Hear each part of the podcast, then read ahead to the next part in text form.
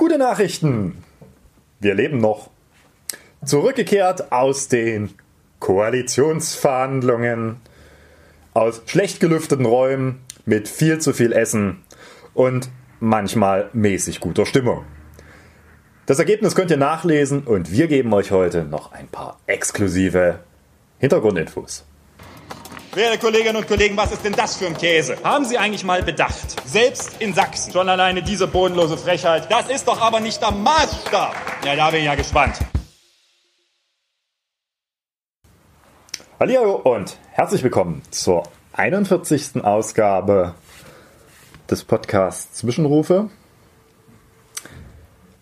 Hinter uns liegen drei Monate Sondierungen und Koalitionsverhandlungen. Und jetzt ist es an der Zeit, Bilanz zu ziehen. Und das mache ich mit Lisa, die bestimmt schon wieder ein Füllhorn an Fragen vorbereitet hat. Der Zettel ist zumindest leer. Mal gucken. Das ist ja auch mein Notizzettel, dass Valentin das nach all den Aufnahmen noch nicht verstanden hat. Ja, herzlich willkommen, auch von meiner Seite. Wir haben im November keine Aufnahme gemacht, wie ihr sicherlich festgestellt habt. Die Frage ist jetzt, woran lag's? Woran hat's hier Lege? Warst du zu sehr in die Koalitionsverhandlungen eingebunden? Warst du krank oder beides? Eine Mischung aus äh, vielen, vor allem aber langwierige zähe, aber am Ende auch erfolgreiche Koalitionsverhandlungen, die dazu geführt haben, dass ich leider keine Zeit für diesen wunderschönen Podcast hatte. Umso schöner, dass es jetzt wieder so ist. Außerdem hatte ich Angst, dass ich mich verplapper. Das wäre direkt auch mein erster Punkt gewesen, nämlich als wir die letzte Aufnahme gemacht haben, konntest du ja noch nicht so viel sagen und ich äh, sollte, wollte und durfte ja auch nicht so viel aus dir herauskitzeln. Wie steht's Du hast denn? ja gar nicht versucht. Wie steht's denn heute? Hast du uns heute ein paar pikante Details aus den Hintergründen der Koalitionsverhandlungen mitgebracht oder? Ja, das Schöne bei Koalitionsverhandlungen ist ja, das Ergebnis kann man nachlesen. Manche Sachen muss man vielleicht erklären, manche auch nicht. Hm, Ich könnte sonst mit vielen Infos über die Versorgungslage im Landtag nachts halb zwei dienen oder auch anderes. Aber wer weiß, ob das überhaupt von Interesse ist. Am Ende geht es ja hier um die harten politischen Fakten und nicht darum, dass wir alle fett geworden sind. Dann wollen wir uns diesen Inhalten doch auch mal zuwenden. Fangen wir mal an mit so einer Gesamtschau. Was sagt denn dein Bauchgefühl zu diesem Koalitionsvertrag, den ihr da jetzt vorgelegt habt? Bist du damit zufrieden? Naja, ich bin ja nie zufrieden, von daher hm, das ist eine Frage, die sich erübrigt, aber, aber insgesamt kann man aus grüner Sicht sagen, dass da, glaube ich, mehr drinsteht, als man zumindest nach den Sondierungen erwartet hat, was unsere grünen Kernanliegen und Positionen angeht. Und deswegen bin ich schon auch für die Bereiche, die ich in den Fachgruppen mitverhandelt habe, durchaus zufrieden. Man, klar, findet immer Dinge. Man sagt, da hätte noch was zu drinstehen können. Da ist mir die Position zu weich. Da ist sie mir nicht hart genug und dergleichen mehr. Aber am Ende ist so ein Koalitionsvertrag ein Werk, das alle drei Parteien miteinander tragen müssen und wo man notgedrungen an der einen oder anderen Stelle auch Kompromisse machen musste. Und daher kann man schon meiner Sicht sagen, dass wir mit dem Ergebnis, auch gerade mit Blick, wie gesagt, auf das Sondierungsergebnis, wo viele ja gesagt haben, oh, das wird jetzt nur noch schlechter werden, als das Sondierungsergebnis sagen können. Nein, es ist an vielen Stellen sogar besser geworden. Würdest du denn sagen, dass alle Parteien ihre Handschrift in den Koalitionsvertrag gleichermaßen bzw. verhältnismäßig einbringen konnten? Ach, ich bin mit diesen Handschriftsmetaphern immer also vorsichtig. Der Kollege Sebastian Striegel, der hier den Innenbereich mit mir mitverhandelt hat aus Sachsen-Anhalt, der hat irgendwann mal in einer Verhandlungsrunde, ich glaube, so viel kann man sagen, als ein äh, Vertreter einer größeren Partei, was von der Wichtigkeit der Handschrift dieser großen Partei im Koalitionsvertrag erzählte, den schönen Satz geprägt, das mag ja alles sein, aber vielleicht müsste man nochmal feststellen, dass ein Koalitionsvertrag keine Handschriftensammlung ist. Ich fand das sehr treffend. Von daher bin ich da mal ein bisschen vorsichtig. Bei vielen Punkten, ja, sagen, 80 Prozent dieses Koalitionsvertrages, zumindest textmäßig, sind das Punkte, wo man sich relativ schnell einig geworden ist. Also, das ist mal an einem Beispiel deutlich. Ich habe ja, der Innenteil ist ein sehr großer Teil, wo auch naturgemäß sehr viel liegt, aber da haben wir ja unter anderem das Thema Verwaltung mitverhandelt. Das waren jetzt nicht die großen Streitpunkte. Also, dass die Frage, woran erkennt man dann Handschriften, sehr schwierig ist. Ich glaube, wir haben uns in vielen Punkten als Grüne dort durchgesetzt, wenn es um gesellschaftliche Entwicklung geht. Vor allem muss ich von meinem Teil sagen, äh, Transparenzgesetz und Kennzeichnungspflicht als die meines Erachtens großen Highlights in dem Bereich. Oh, und die Forschungsstelle, die kommen soll und hoffentlich dann auch kommen wird zur Beobachtung und Analyse von antidemokratischen und verfassungsfeindlichen Bestrebungen. Und natürlich haben wir uns auch in den ökologischen Punkten sehr, sehr stark durchsetzen können. Die SPD hat ihre großen Punkte, die wir natürlich teilweise auch sehr unterstützt haben, mit nach Hause genommen. Explizit das Vergabegesetz sei hier mal erwähnt oder eben auch der letztendlich gefundene Weg zur Gemeinschaftsschule. Und eine CDU hat natürlich auch ihre Punkte in diesem Koalitionsvertrag verankert, insbesondere im Bereich der Wirtschaftspolitik, genauso wie auch im Bereich der Bildungspolitik hat die CDU da auch ihre Teilforderungen durchbekommen. Es ist, glaube ich, niemand mit Maximalforderungen in diesem Koalitionsvertrag am Ende mit allen Maximalforderungen zumindest durchgekommen. Aber schlussendlich würde ich schon sagen, wenn wir uns angucken, woher kommen wir Grüne, äh, Ergebnis bei der Landtagswahl, das gut war, aber bei einigen eben doch schlechter als erhofft. Eine Konstellation, die dadurch für uns insoweit ein bisschen auch äh, anders war als vielleicht erwartet, weil man vielleicht mit einem zweistelligen Ergebnis nochmal hätte etwas selbstbewusster reingehen können und gleichzeitig natürlich hier nahezu null Erfahrung im Zusammenhang mit Koalitionsverhandlungen lässt sich das Ergebnis aus meiner Sicht durchaus sehen. Auf diese null Vorerfahrung möchte ich gleich mal anspringen, weil ich mich gefragt habe, wie schwierig war es denn für euch, in diese Verhandlungen einzusteigen und da eben auch auf einer Augenhöhe mitzuverhandeln, wo ja sowohl CDU als auch SPD eben schon auch Regierungserfahrung haben, wissen, wie die Apparate laufen, aber eben auch diese Apparate im Hintergrund haben, die da eben Zuarbeiten leisten können. Inwiefern hat sich das spürbar gemacht, dass ihr diese Apparate nicht im Hintergrund habt? Ich hätte gedacht, man spürt es mehr. Das kann man ehrlich sagen. Also schlussendlich war die Erfahrung, in den Sondierungen war für mich die Erfahrung, na ja, gut, das, die kommen dann in die Koalitionsverhandlungen mit dem ganzen, wirklich so den fachlichen Daumenschrauben und dann sitzen sie mit so einer Armada von Ministerialen da, die sagen, nein, nein, nein, Herr Lippmann, das geht so nicht. Die habe ich bisher nicht gesehen in den Koalitionsverhandlungen und man hat auch gemerkt, hier kochen alle am Ende mit Wasser und dir nützt der beste Ministerialapparat nicht, wenn du nicht eine Vorstellung von dem hast, was du politisch willst. Und von daher war das, glaube ich, auch für uns ein Vorteil, dass wir da auch gut vorbereitet reingegangen sind. Wir haben ja auch sehr viel in die Vorbereitung schon der Sondierung, aber auch dann der Koalitionsverhandlungen investiert. Wir haben uns ja auch Leute extern, also nicht extern, aber aus anderen grünen Landesverbänden geholt. In der Zeitung stand ja auch mal der Name Renate Künast beispielsweise, sodass wir auch Leute hatten, die da hinreichend Erfahrung haben. Aber am Ende ist so ein Koalitionsvertrag vor allen Dingen eine politische Entscheidung und weniger auf die 25. Nachkommastelle der Machbarkeit des Einzelprojekts austarierte. Das ist dann Aufgabe von Gesetzgebung und Verwaltungshandeln, das zu tun. Wenn ich hier so über die Flure gelaufen bin, habe ich immer wieder gehört, dass die Koalitionsverhandlungen die krasseste Teambuilding-Maßnahme ist, die man sich wohl vorstellen kann.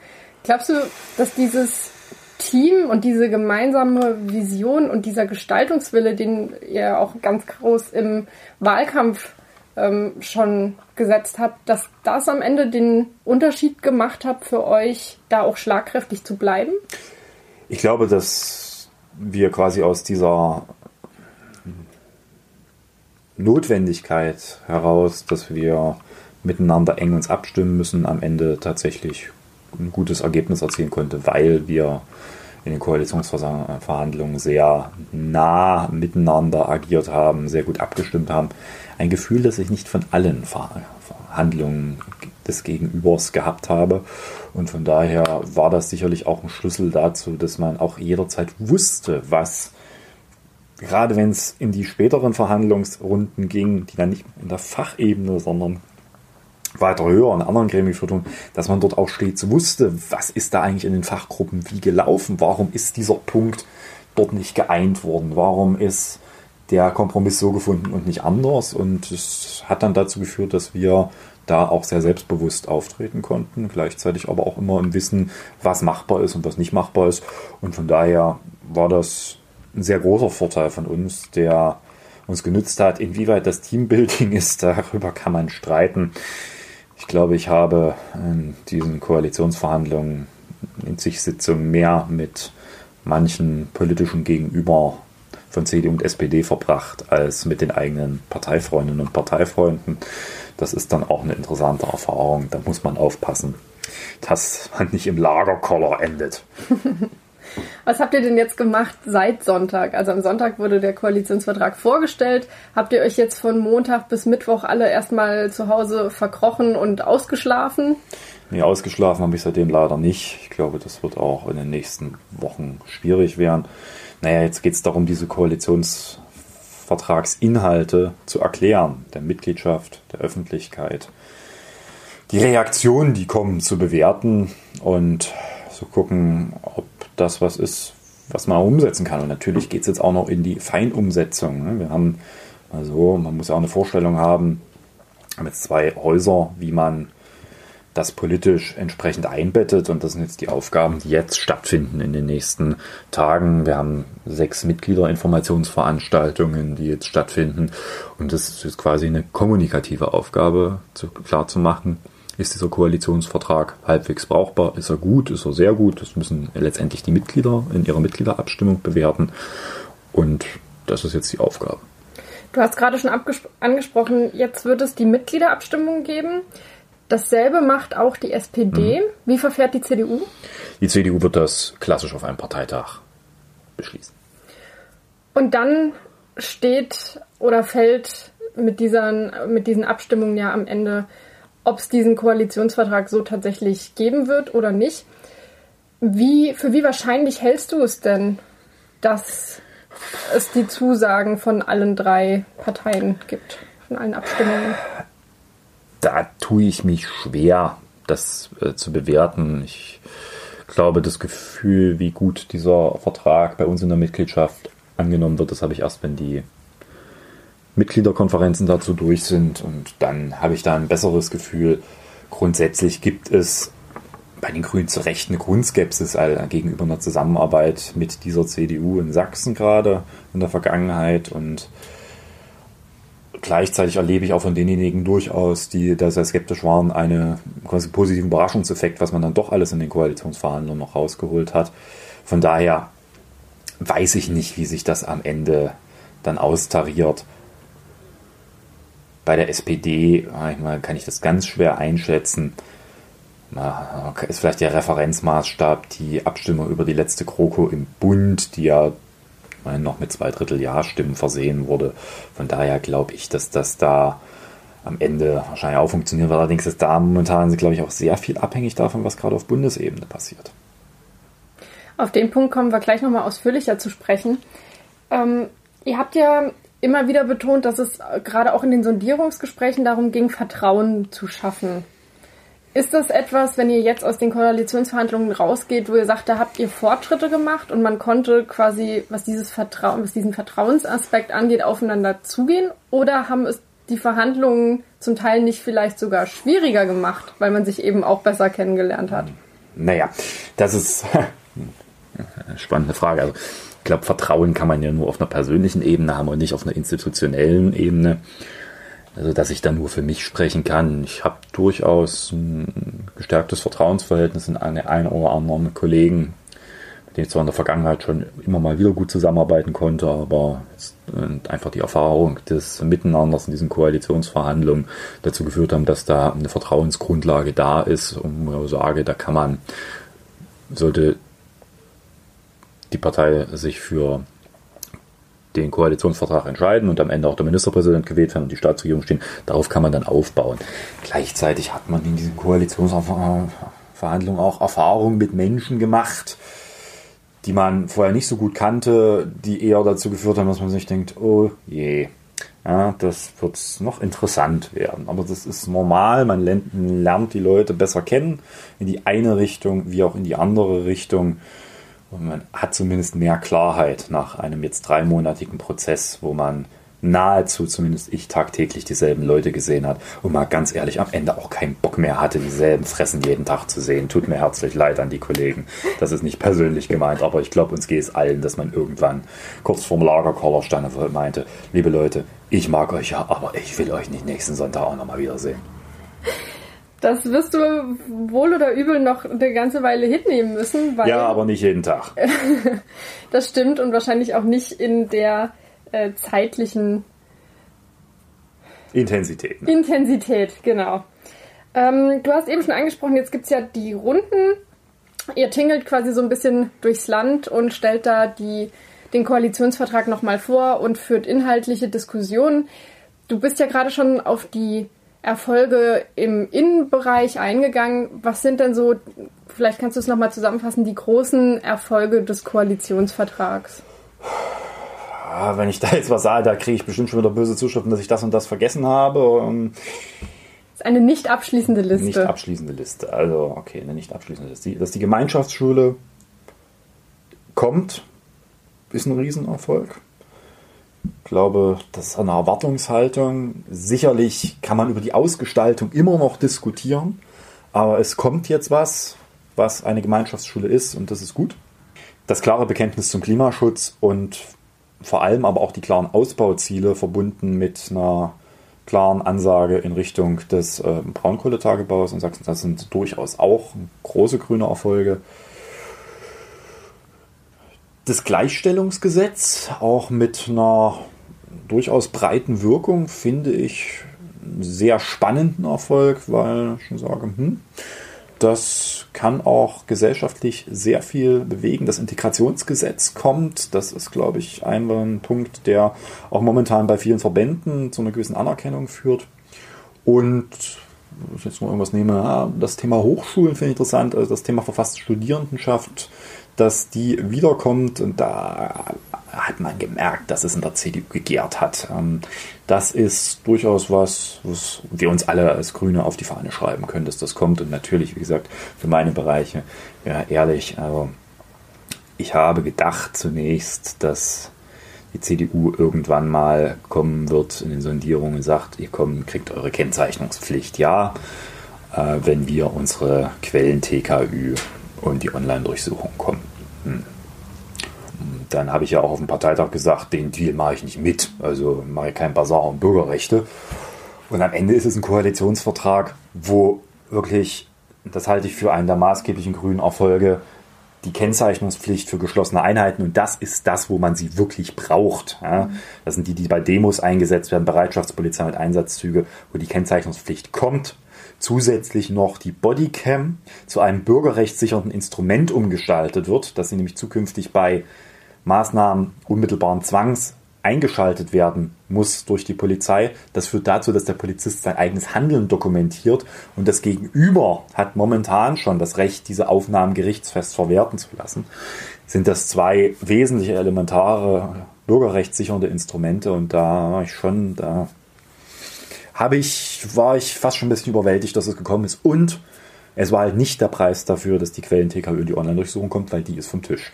Entsprechend einmal ist das, was für mich auch ein großer Erfolg ist, was jetzt auch Amnesty International in einer Pressemitteilung in Sachsen festgestellt haben, dass man einen gewissen Paradigmenwechsel hin zu einer menschen- und bürgerrechtsorientierten Sicherheitspolitik in diesem Koalitionsvertrag liest, glaube ich, eines der größten Erfolge von uns Grünen. Und da bin ich wirklich auch persönlich sehr froh, dass uns das gelungen ist. Jetzt muss es noch umgesetzt werden, deswegen bin da immer ein bisschen zurückhaltend, jetzt in den großen Jubelsturm auszubrechen, aber das ist schon cool. Es haben sich ja super viele gefragt, wie konnte das denn kommen, wo doch die CDU eine Woche oder zwei vorher auf ihrem Parteitag nochmal beschlossen hat, dass die Kennzeichnungspflicht auf keinen Fall geben wird.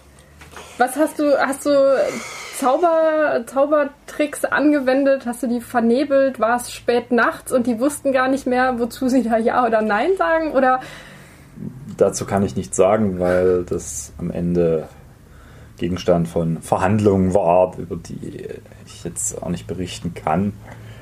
Aber mal so, mich hat gewundert, dass die CDU da nochmal mittels Parteitagsbeschluss auf den Baum geklettert ist, weil das ist immer, ne, wer auf den Baum klettert, muss früher oder später auch vom Baum wieder runter können.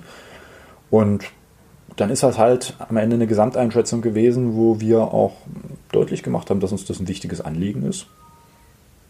Ja, und irgendwann kam es. Das lassen wir einfach mal so stehen und freuen uns drüber.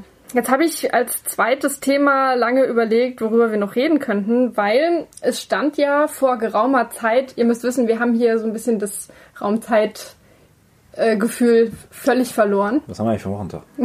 Heute ist Mittwoch. Das ist also eine Erfahrung aus den Koalitionsverhandlungen. Wenn jeder Tag ungefähr gleich abläuft, du verlierst das Gefühl dafür, welche Wochentage es gibt.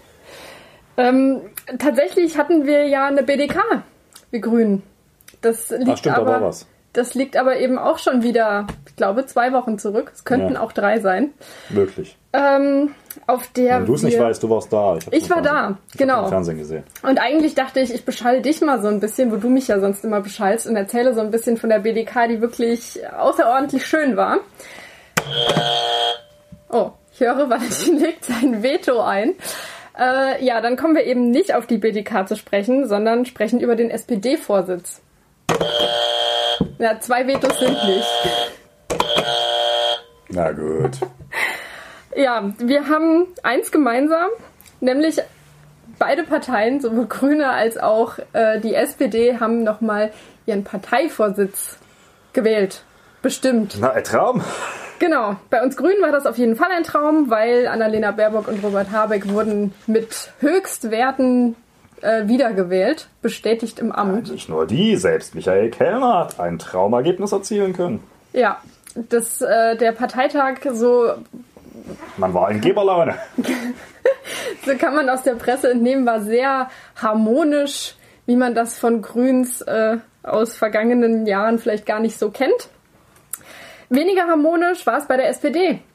Die haben nämlich ihren Vorsitz, ja, wie ihr mit Sicherheit mitbekommen habt, auch gewählt in den verschiedenen Duos, die da gegeneinander kandidiert haben. Und es spitzte sich dann ja am Ende zu auf Clara und Olaf und Saskia und Norbert. Mir war tatsächlich lange nicht bewusst, dass Norbert Norbert heißt, weil eben immer von Nachnamen gesprochen wurde. Und ich finde, also der Vorname von Herrn Walter Borjans ging lange unter Tja, Augen auf. beim, Beim Heiraten. beim Häuserkauf. Genau. So, jetzt haben die gewählt. Es ist tatsächlich Ja. das, das, Duo Escabo geworden, wie es äh, liebevoll bei Twitter genannt wird. Hättest du es für möglich gehalten? Fangen wir mal so an. Ich glaube, ja, ich habe ja eine Glaskugel. Ich habe hier so einen roten Buzzer, der macht Geräusche, aber eine Glaskugel habe ich nicht. Nein, Wir müssen das wirklich, also die wird so oft zitiert, diese Glaskugel, wir müssen die irgendwann mal einbauen. äh, ich sag mal so, anfangs, also insbesondere nach dem ersten Wahlgang, habe ich schon geglaubt, dass das funktionieren könnte. Dazu war der Vorsprung von Scholz zu gering und dann entsteht einfach eine mathematische Überlegung. Da ziehen, müssen Leute hinten zurückziehen, also, weil es gibt ja eine Stichwahl und das waren jetzt alles eher wenn man jetzt mal von Köpping Pistorius absieht, die jetzt so von der Grundhaltung etwas zum Thema Koalition indefinit waren, waren ja die anderen äh, Lauterbach, Scheer beispielsweise sehr starke Gegner einer Fortsetzung der GroKo. Was mich bei Lauterbach immer wundert, weil der erklärt uns ja die ganze Zeit die GroKo-Politik in Talkshows. Aber egal. Mm, Von daher habe ich schon geglaubt, dass es rein mathematisch wahrscheinlich die Chance, dass es Scholz wird, eher gering ist. Gleichzeitig hat es in den letzten drei, vier Wochen, zumindest aus meiner bescheidenen Draufsicht und der Rezeption der Medien, so eine gewisse Verschiebung, was die, was die Wahrnehmung der SPD in der GroKo angeht, gegeben. Insbesondere mit nochmal der Grundrentenentscheidung und dort einer fast schon Durchboxen der SPD-Linie an der Stelle. Am Ende haben sie sich ja nur noch mal ein Wort gestritten und gleichzeitig wohl das Gefühl, was ja sozusagen vermittelt, dass gerade in der Bundestagsfraktion diejenigen, die da wirklich nicht mehr wollen, eher eine sehr klare Minderheit sind.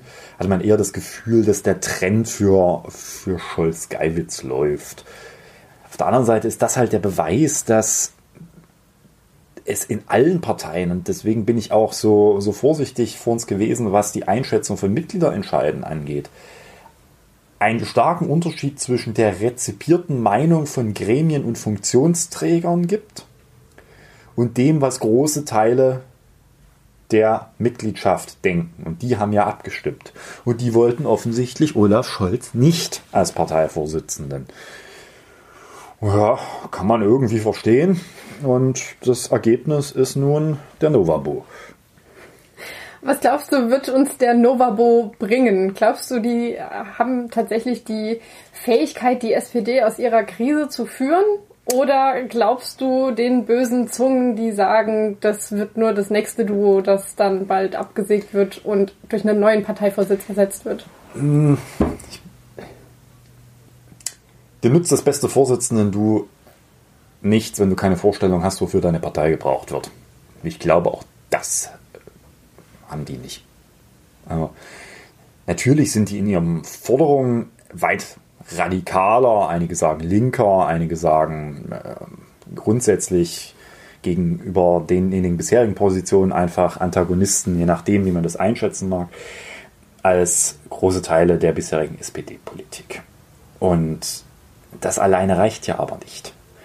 Ich habe nicht das Gefühl, dass auch die beiden eine Vorstellung haben, was die Aufgabe einer SPD im 21. Jahrhundert, insbesondere mit Blick auf die gesellschaftlichen Herausforderungen ist. Das ist eigentlich der, der Grundmangelzustand der SPD, dass es an einer Idee fehlt, was die Aufgabe einer sozialdemokratischen Partei in diesen momentan stattfindenden verschiedenen großen Transformationsprozessen, Globalisierung, Digitalisierung, Klimatransformation, überhaupt ist.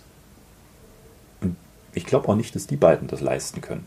Und die sind jetzt quasi die nächsten, die vorne ausgehangen werden, in Anführungsstrichen, mit den mit ein paar markanten Positionen, aber ich glaube nicht, dass sie dieses Grundproblem lösen können. Und dieses Grundproblem muss die SPD lösen, sonst sind alles Strohfeuer, die entstehen werden. Letztendlich hat die CDU dasselbe Problem. Ne? Da merkt man zunehmend ja den Verfall auch, weil vorne quasi das Personal die, die intellektuellen Mangel der Partei nicht mehr übertünchen kann.